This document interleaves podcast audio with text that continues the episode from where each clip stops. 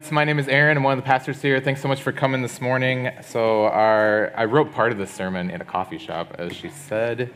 So this sermon, uh, this summer, our sermon series is called Jesus on Every Page, which you can see up on the screen. So, uh, so this is where we've been preaching through different passages in the Old Testament. Um, and the Old Testament, that is uh, the first half, basically the first half of the Bible up until Jesus came. And, um, and we've seen how this summer about how the main point in all of these passages is that they ultimately find their true fulfillment in the person and work of Jesus. And that's not some weird interpretive ninja flip that we do here on a weekly basis. So, no, like everything in the Old Testament ultimately finds its fulfillment in Jesus. So, the, because the Old Testament, it's not a, um, a disconnected mishmash of moral stories and rules. Like, no, from beginning to end, the Bible tells a very multifaceted but unified story about the person and the work of Jesus. So, Jesus, he is the big E on the eye chart. It's like you miss the big E, then it doesn't matter what else you think you see on the chart. And you miss Jesus in the Old Testament, then it doesn't matter what else you think you understand about the Old Testament.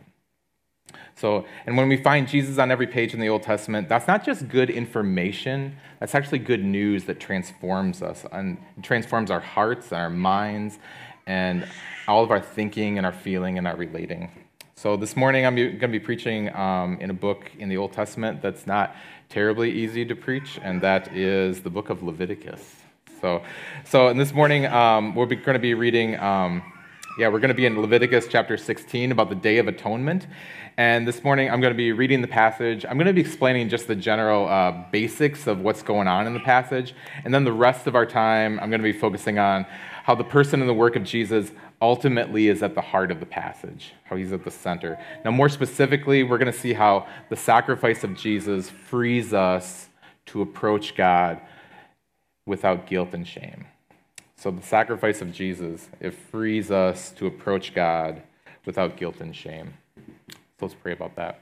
So, God, um, yeah, I agree with everything that Becky just prayed about. And yeah, we, um, like, through sheer self effort and just uh, saying all the right things, that doesn't make something good news to us on a heart level individually or collectively so we really need your spirit to be have his spotlight ministry onto jesus to make him a big deal in us individually and collectively so we can see you as good news. So, yeah, we really trust you for that. We need you for that. And like true ministry can't happen. Like true, that kind of true gospel ministry can't happen without you. So we, we trust you. We beg of you for that. And we love you. Amen. All right, so the passage will be up on the screen. It's going to be Leviticus chapter 16, verses 5 through 22. If you want to look this up on your phone or in your paper Bible, that's great too. So I'm not going to read every single verse in this section because I'm not going to make this a two hour sermon here because there's a lot going on. So I'll explain a few things here and there as I read it, but um, I'll explain more about it after I get done reading it. So this is God talking here about instructions for the Day of Atonement. So, verse 5. From the Israelite community, he, and the he there is Aaron, not me. Like, he's talking about uh, Moses' brother, and he holds the position of high priest in the Israelite community. So, from the Israelite community, he, Aaron, is to take two male goats for a sin offering and a ram for a burnt offering. Aaron is to offer the bull for his own sin offering to make atonement for himself and his household. Then he is to take the two, take the two goats and present them before the Lord at the entrance of the tent of meeting. He is to cast lots for the two goats, one for the one lot for the Lord and the other for the scapegoat. So one goat is going to die and the other goat isn't. So more on that later. So verse 9. Aaron shall bring the goat whose lot falls to the Lord and sacrifice it as a sin offering. But the goat chosen by Lot as, a, as the scapegoat shall be presented alive before the Lord to be used for making atonement by sending it into the wilderness as a scapegoat. Let's skip to verse 15. He shall then slaughter the goat for the sin offering for the people, and take its blood behind the curtain and do with it as he did with the bull's blood, which we skipped that section. He shall sprinkle it on the atonement cover and in front of it. In this way, he will make atonement for the most holy place because of the uncleanness and rebellion of the Israelites, whatever their sins have been. He is to do the same for the tent of meeting, which is among them in the midst of their uncleanness. No one is to be in the tent of meeting from the time Aaron goes in to make atonement in the most holy place until he comes out, having made atonement for himself, his household, and the whole community of Israel. So we'll skip to verse 20. When Aaron has finished making atonement for the most holy place, the tent of meeting, and the altar, he shall bring forward the live goat. This is the second goat here. Verse 21. He is to lay both hands on the head of the live goat and confess over it all of the wickedness and rebellion of the Israelites, all their sins, and put them on the goat's head. He shall send the goat away into the wilderness in the care of someone appointed for the task. The goat will carry on itself all of their sins to a remote place, and the man shall release it in the wilderness. So let's go big picture for a minute here. So, so God has a, had a specific purpose for the nation of Israel. And that was for them to embody and display the nature and the character of God so that over the course of time, they would be the springboard to the rest of the world, of the world knowing who God is. And in this way, God was uniquely investing himself in the Israelites and discipling them, so to speak, so that they, that they would reflect him. So, at the beginning of the book of Exodus, which is right before Leviticus, so the Israelite people were slaves in Egypt, and God boldly and miraculously freed them from slavery. So now, this extremely large people group, this nation of people, were now nomadically wandering the, this deserty Middle Eastern region called the wilderness. And that was where God miraculously provided food and water for them on a daily basis in very bold and dramatic ways. And in doing so, the reason why he was ultimately doing that is so that he could show the Israelites and display who he is to them as a sovereign provider, as a liberator, as um, someone who wants to draw near to them. And the Israelites continued to nomadically wander this deserty wilderness region for 40 years until God eventually provided a promised permanent home for them. And that's getting ahead of ourselves because right now in this passage, right here in Leviticus 16, um, this parachutes us into the middle of their nomadic wandering in the wilderness. And we see in this passage that the Israelites have a high priest, which was an office and a role ordained by God. And the high priest, the high priest, he was not a religious CEO. He didn't have one of those cool collars, like he, and he didn't represent. He didn't represent God to the people. No, no, no. He represented the people to God. So we'll just put a bookmark in that, and then like revisit that later.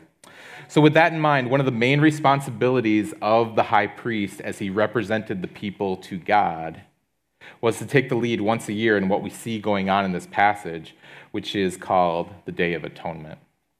So atonement means just like it sounds, at one meant. Like it means the making of amends between two parties where there is an offense made by one party and then they, there's a wrong that's been committed. So like those parties, like there's something needs to happen so that they can be at one meant. Okay. So it's just like it sounds, atonement.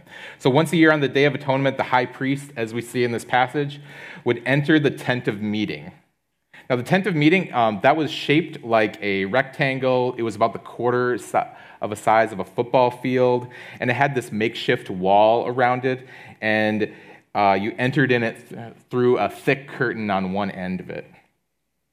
And as you entered the tent of meeting, there was a courtyard of sorts with an altar in it where uh, there were animals such as bulls and goats were sacrificed throughout the year. And then further past the courtyard with the altar in it, like at the back of it, there was this, uh, this enclosed tent like structure that took up, took up almost half the um, meeting, half of the tent of meeting there. And that was called the tabernacle tent. And when you opened the curtain on the tabernacle tent, there was a foyer area of sorts, and that was called the holy place. And in the back, there was a of, of the tabernacle tent. You go through that foyer area right there. In the back of that, there was another curtain, and behind the curtain right there was called the most holy place. And that was where the Ark of the Covenant was kept. And the Ark of the Covenant that symbolically represented the real presence of God. And for better or worse, like that was like what was depicted in one of the Indiana Jones movies, for better or worse. So it was a big deal to enter the tent of meeting. It was an even bigger deal to enter the most enter the holy place, and it was the biggest deal ever to enter the most holy place, because that's where the presence of God was, and that's where the high priest, as he represented the people to God, like entered there once a year on the Day of Atonement. And on the Day of Atonement, that's where some really unique stuff happened only once a year. So the Israelites would offer animal sacrifices for their sins throughout the year, but the Day of Atonement was the capstone of the whole year's sacrificial offering. So it was the annual day of purification for the whole tent of meeting, including the most holy place right there. So Dane Ortlund, he says the following about this. He says, even with all the sacrifices for sin throughout the year, it remained the case that not every Israelite would have addressed these things properly. As a result, sin and impurities remained and defiled the Israelite camp and the Lord's holy dwelling. God therefore provided this ceremony, the Day of Atonement, to cleanse the tent of meeting, meeting and the Israelite camp of sin and moral impurities so that he can remain among his people. And we see as God, like, as he reveals himself in scripture, we see throughout the Old Testament that, like, he is a God who wants to remain with his people. So on the Day of Atonement, the high priest uh, reverently entered the tent of meeting alone. Like he's the only one in there. Like it's there's no one in there except him. This is his spiritual fortress of solitude of sorts. And he's not doing this because he's an introvert or because he likes being alone. No, it's because he's singularly representing the people to God as he makes atonement for the, their sin and rebellion of the people. In verse 6, the high priest brings a bull into the tent of meeting to first make atonement for himself and his household. Then in verse 7, we see that he also brings two goats with him. And we quickly see that in verses 8 through 10 that these two goats, they're going to have two very different fates. So skipping down to verse 15, the one goat is slaughtered as a sin offering for the people. And its blood not only makes atonement for the people, but its blood is also used in a ceremonial way in the most holy place to purify it as a place of worship. But then the second goat has a very different fate. In verse 21, the high priest lays his hands on the goat's head just to symbolically transfer the wicked, in the words of the passage, the wickedness, rebellion, and all the sins of the Israelites onto this goat, and then it was sent away into the wilderness. And Jewish tradition says that the, the Israelites would aggressively chase the goat out of the Israelite camp and so deeply far into the deserty wilderness that it was never seen again. Andrew Wilson, who is an author, author um, of a book called God of All Things, uh, he makes a really compelling and interesting case that uh, one of the strangest things about Scripture for a modern reader is the amount of time it spends talking about farm animals. Even for those of us who live or grew up in this great state of Iowa, or people like me who grew up on a farm, like even when I read the Bible sometimes, I'm like, there's a lot of farm animal talk in here. But it makes sense though, like livestock was part of the average person's vocational work, and they didn't have things like stock market securities, so that so that's why flocks and herds were often the primary marker of wealth in that era. But Wilson makes a good point that the main way that the Bible talks about livestock is not in terms of work, and it's not in terms of wealth, it's in terms of worship. That's because in the Bible, farm animals, livestock, are seen as substitutes. and not always in a good way. Sometimes they function as substitutes uh, for God, as idols for people to worship. But more positively, they're substitutes for sinful people. And that's what we see with the goats in Leviticus 16. Like the one goat dies the death that the Israelites, Israelites deserved because of their sin. And the other goat has the sin of the people transferred onto him and is sent away into the wilderness. As Wilson says, with this symbolic double whammy, Israel would see two aspects of their forgiveness acted out in front of them the cleansing of their sin through the blood of one goat, and the removal of their sin through the exile of another. It showed them that their transgressions were not just dead, but completely removed. So, shifting gears a bit, I remember hearing a guy named Tim Keller say once that, um, that every generation is embarrassed by 80% of what their great grandparents said, did, or believed. 80%. You know, and I think there's some nuance needed with that, but man, I think that's a very that's largely a very astute observation. because and because the upshot of that is that like think about your future great grandchildren. I mean, maybe that's kind of not in the distant past, distant future for you, but like maybe that's in the far distant future for you. Like think of your great grandchildren. They're going to be embarrassed by 80% of everything about you. Like, you think you're hot stuff right now you're just going to be a punchline to them. And that's because every generation is snobby about the past, and they think they're the most enlightened group of people who has ever lived. But the truth is that no generation and no time period in history is completely enlightened. Every generation, including ours, like overrates how special or enlightened we are. So when we look at people in the past, including in the far distant past, like the, like the Israelites in Leviticus right here. I'm convinced that if, if you are humble enough and you are open enough, like I strongly believe that there are vital transcultural truths that can really change and shape the trajectory of your whole life if you're open to it. So, in light of that, like I said at the outset, I just want us to see in this passage that the sacrifice of Jesus frees us to approach God without guilt and shame. And that's because we can see in this passage that the bad news is really bad and the good news is really good. And we'll start with the bad news. When we see in Leviticus 16 that um, we see in Leviticus 16 that there are a variety of words that God uses to describe sin uncleanness, rebellion, wickedness. And he uses phrases like all of their sins and whatever their sins may be. So, John Stott, in his famous book, The Cross of Christ, he says that throughout the Bible, there's a tapestry and like a plethora of words to describe sin. Some, some of them describe sin as missing a target. Some describe it as an inner corruption of character. Some describe it as a deliberate trespass or stepping over a known boundary. And the Old Testament generally addresses sins as specific acts rather than an internal disposition. But prophets in the Old Testament, such as Ezekiel and Jeremiah, they just leave a lot of these breadcrumbs for us as they just depict sin as something much deeper, like a spiritual sickness that affects the heart on the deepest level.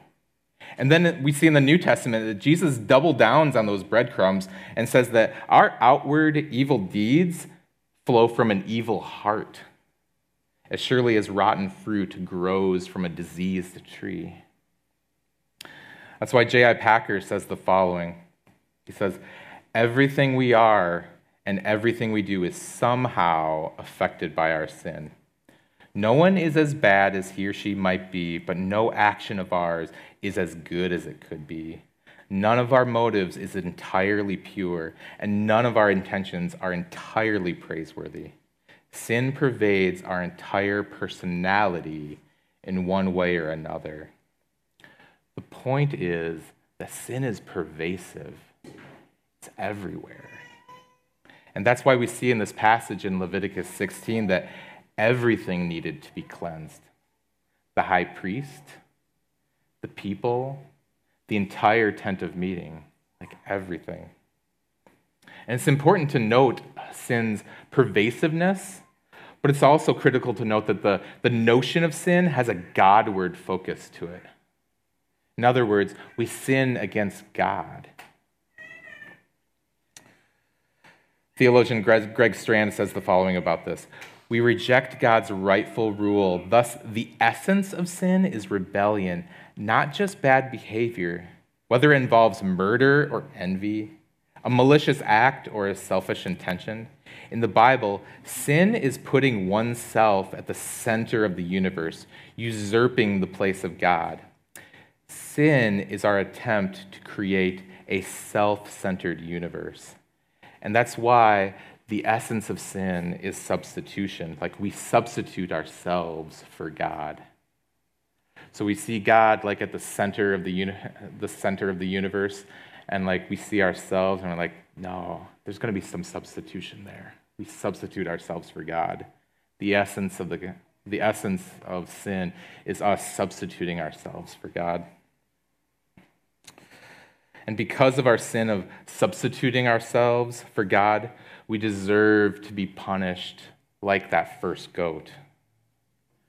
And some of you might object to that, thinking that's just too harsh or that's over the top. After all, like when your child disobeys, like you don't need a sacrifice of atonement. So, author David Platt has, has uh, written the following about this, which has been really helpful for me over the years. He says, Azim an Arab follower of Jesus and a friend of, and a friend of mine, told me recently that he was talking about the gospel with a taxi driver in his country. The taxi driver said he hadn't done too many really bad things, so surely God wouldn't feel the need to punish him. So Azim said to him, If I slapped you in the face, what would you do to me? The driver, the driver replied, I would throw you out of my taxi. Azim continued, if I went up to a random man on the street and slapped him on the face, what would he do to me? The driver said, He would probably call his friends and beat you up. Azim said, asked, What if I went up to a policeman and slapped him in the face? What would he do to me? The driver replied, You would get beat up for sure, and then you would get thrown in jail. Finally, Azim posed, posed this question what if I walked up to the king of this country and slapped him in the face? What would happen to me then? The driver looked at Azim uncomfortably. He told Azim, You would die. Azim's point was that the penalty for sin is not determined by our magnitude of it. Instead, the penalty for sin is determined by the magnitude of the one who is sinned against. If you sin against an inanimate object, you are not very guilty. If, on the other hand, if you sin against a man or a woman, you are absolutely guilty.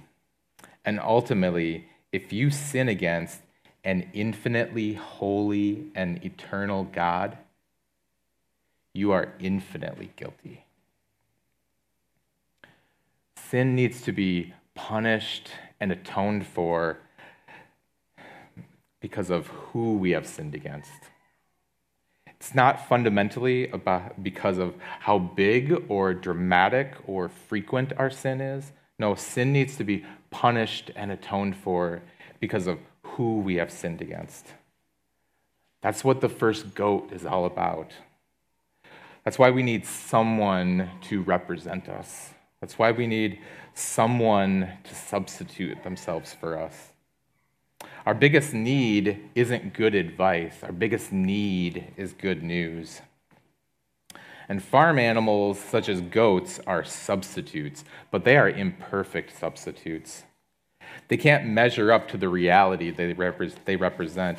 They don't offer themselves willingly. They, they have to be sacrificed over and over again, day after day, year after year, give it, providing a regular reminder of like how sinful we are. And although they can cleanse us externally in some kind of way, they can't cleanse us internally. They can't make us perfectly holy and, and free us from guilt and shame. And that's why Hebrews 10 in the New Testament says it is impossible for the blood of bulls and goats to take away sin. Livestock always falls short, except the lamb. Because there is one who offered himself so willingly and shed his blood so unreservedly, and whose substitution was offered so perfectly that he can save anyone.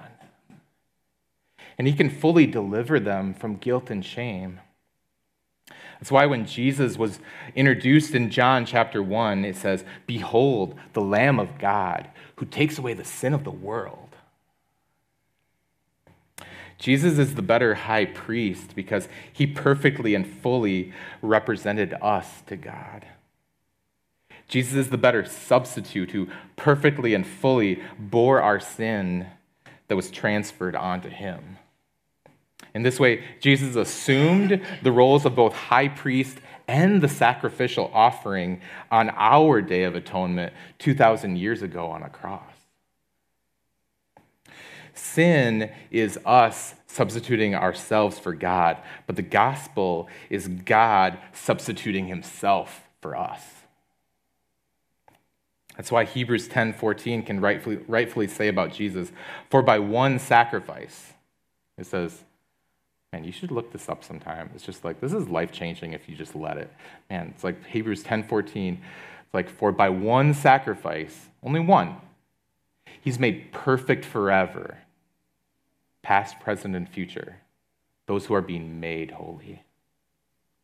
For by one sacrifice, he's made perfect forever, those who are being made holy. So when you put your faith in Jesus, you immediately and fully, with no waiting period, have his substitutionary sacrifice applied to you. And because of that, you have made, been made perfect forever, past, present, and future even though you are in the midst of what you are experiencing, you're just being made holy. By one sacrifice, he's made perfect forever those who can't get their act together. In doing so, he's taken away your guilt and shame. Jesus is the true fulfillment of the first goat in Leviticus because he takes the full brunt of God's wrath on your behalf but he's also the true fulfillment of the second goal because we're not just forgiven of our sins, we're also cleansed. It's been removed from us. Like our sin has been sent out into the wilderness, never to be used against us again, and we are fully cleansed before God. And that's why there's no reason to be hiding in shame from God anymore.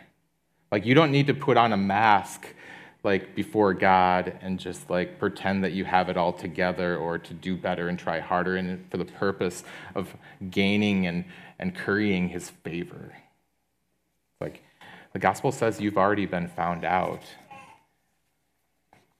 We don't need to fear his presence because he's made us clean. And because the sacrifice of Jesus frees us to approach God without guilt and shame, that's, that obviously changes us eternally. And it also changes us in the here and now. I asked a few people last week from River City about how the sacrifice of Jesus frees them to approach God with freedom, with, without guilt and shame, and how that changes them in the here and now. And this is what some of them said. The woman, one woman in our church said the following I used to beat myself up whenever I made a mistake or messed up or sinned. I would, turn, I would internally fret and be upset for a long time, wondering, how could I do this again?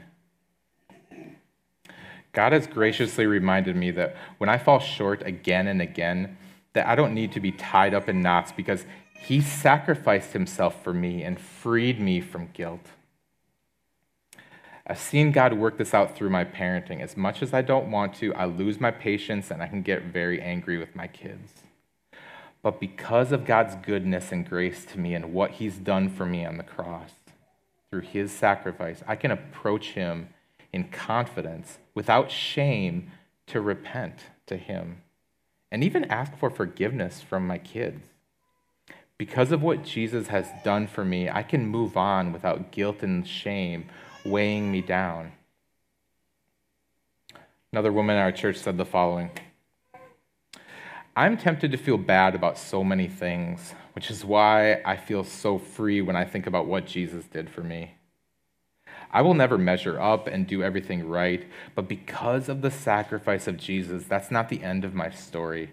There will always be areas that I need to grow, but the sacrifice of Jesus for me has taken away the pressure and the constant feeling that I need to do better and try harder. And often, like doing better and try harder, that's a mask that we put on as we approach God.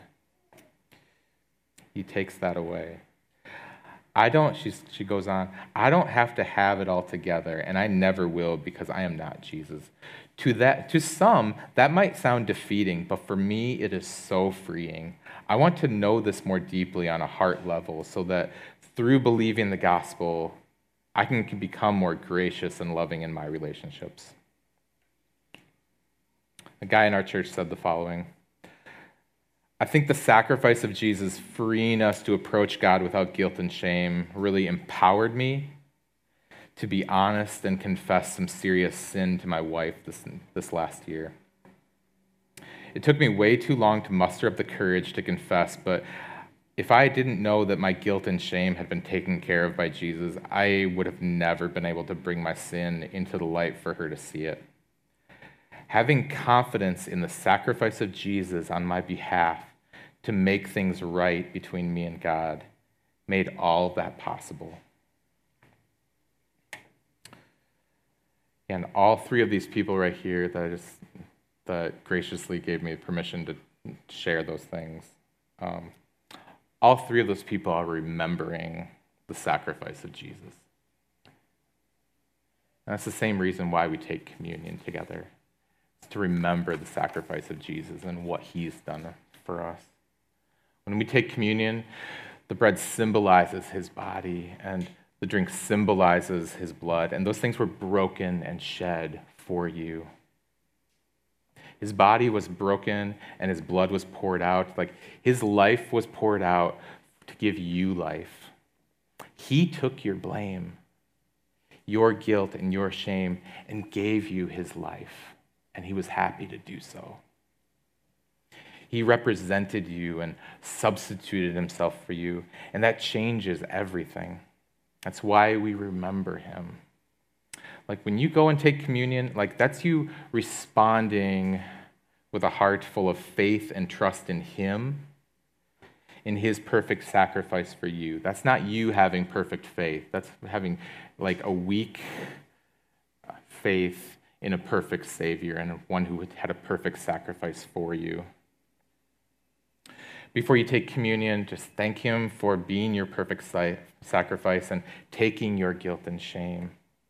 And if you aren't a follower of Jesus, like, man, you should, you should hold off on taking communion because you don't have to take, you shouldn't be going through religious rituals or going through the motions with things. But maybe you are ready to receive Him in faith.